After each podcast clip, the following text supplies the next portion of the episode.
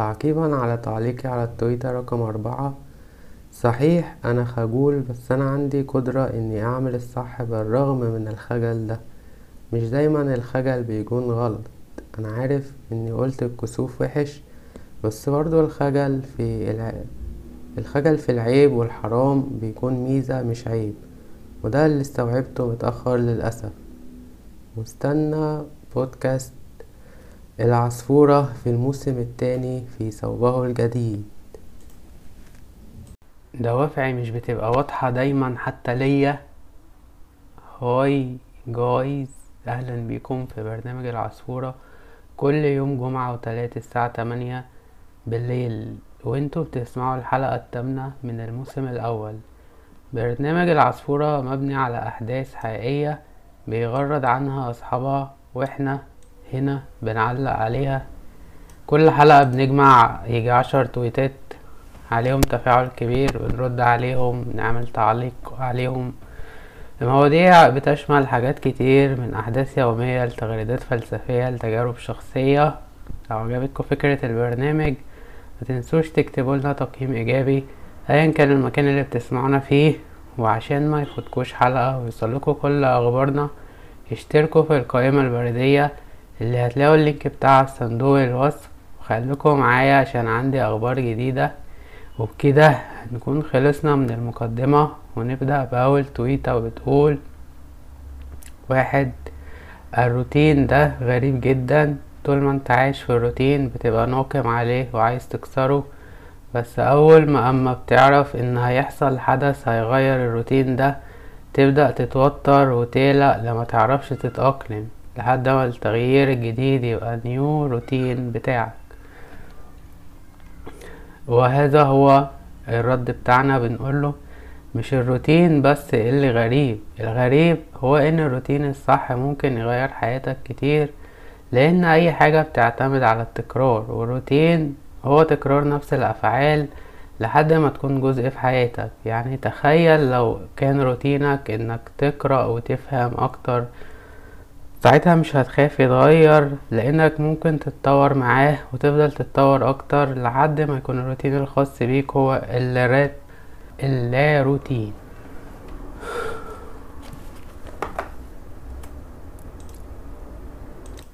اما بعد، التويتة التانية بتقول: مش عايزة ابقى قوية، عايزة ابقى مبسوطة.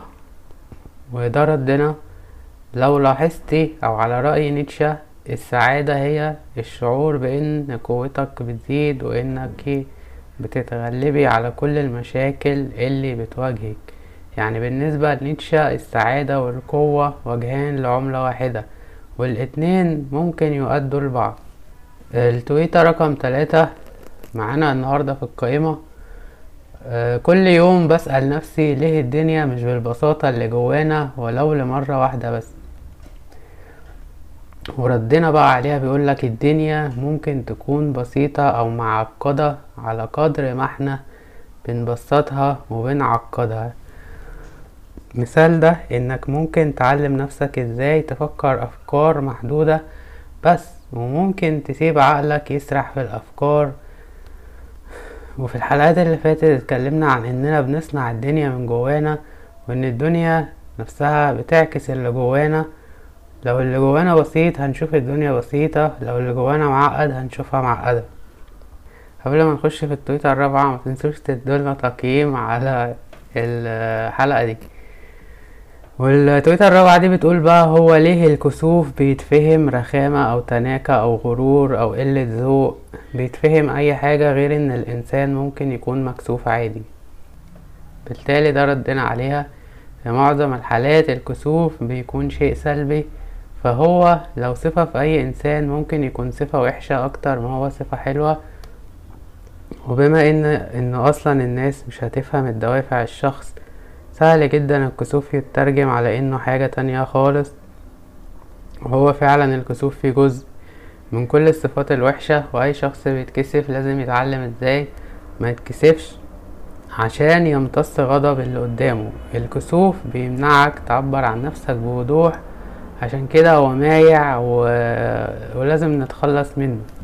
5، بصراحة انا عايز اشكر نفسي على الكلام اللي مداريه جوايا وما قلتوش لحد، وعلى الصبر العظيم اللي انا صبرته.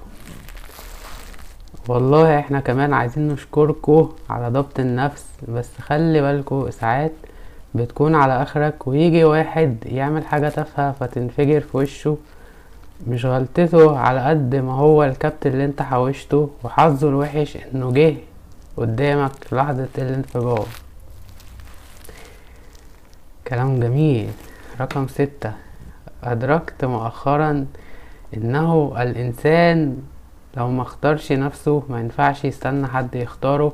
عشان كده قررت اني اختار نفسي واحاول اتجاوز كل شيء منعني عن اختيار نفسي.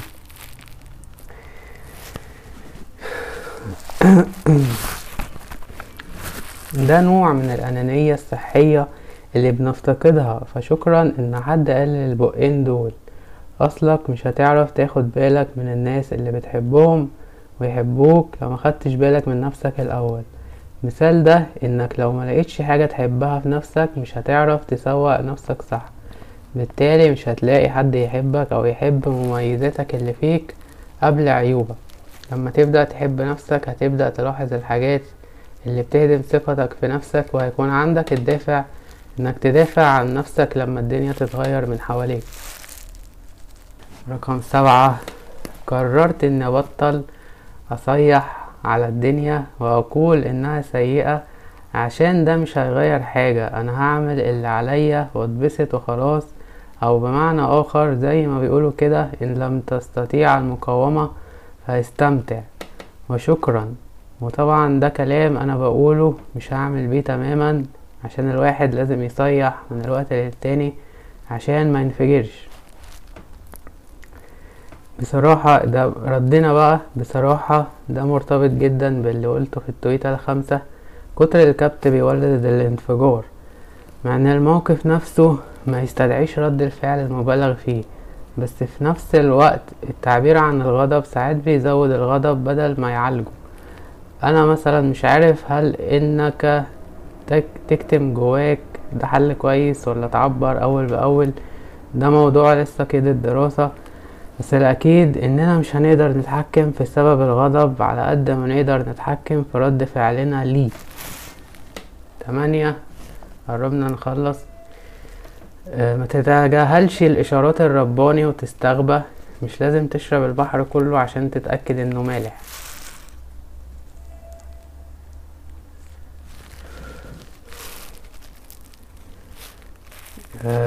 الرد يعني لا، ساعات لازم تتحرق بالنار عشان تتعلم الدرس ويثبت في دماغك. ساعات مش حد يقولك ان النار بتحرق، ساعات مش هو النحو ضايع بس ايه هي العبارة كده بقى. ساعات مش حد يقولك ان النار بتحرق وتروح تجرب بنفسك عشان تتأكد. بس الغباء انك تفضل تلعب بالنار، بس هو غباء الانسان ملوش حدود.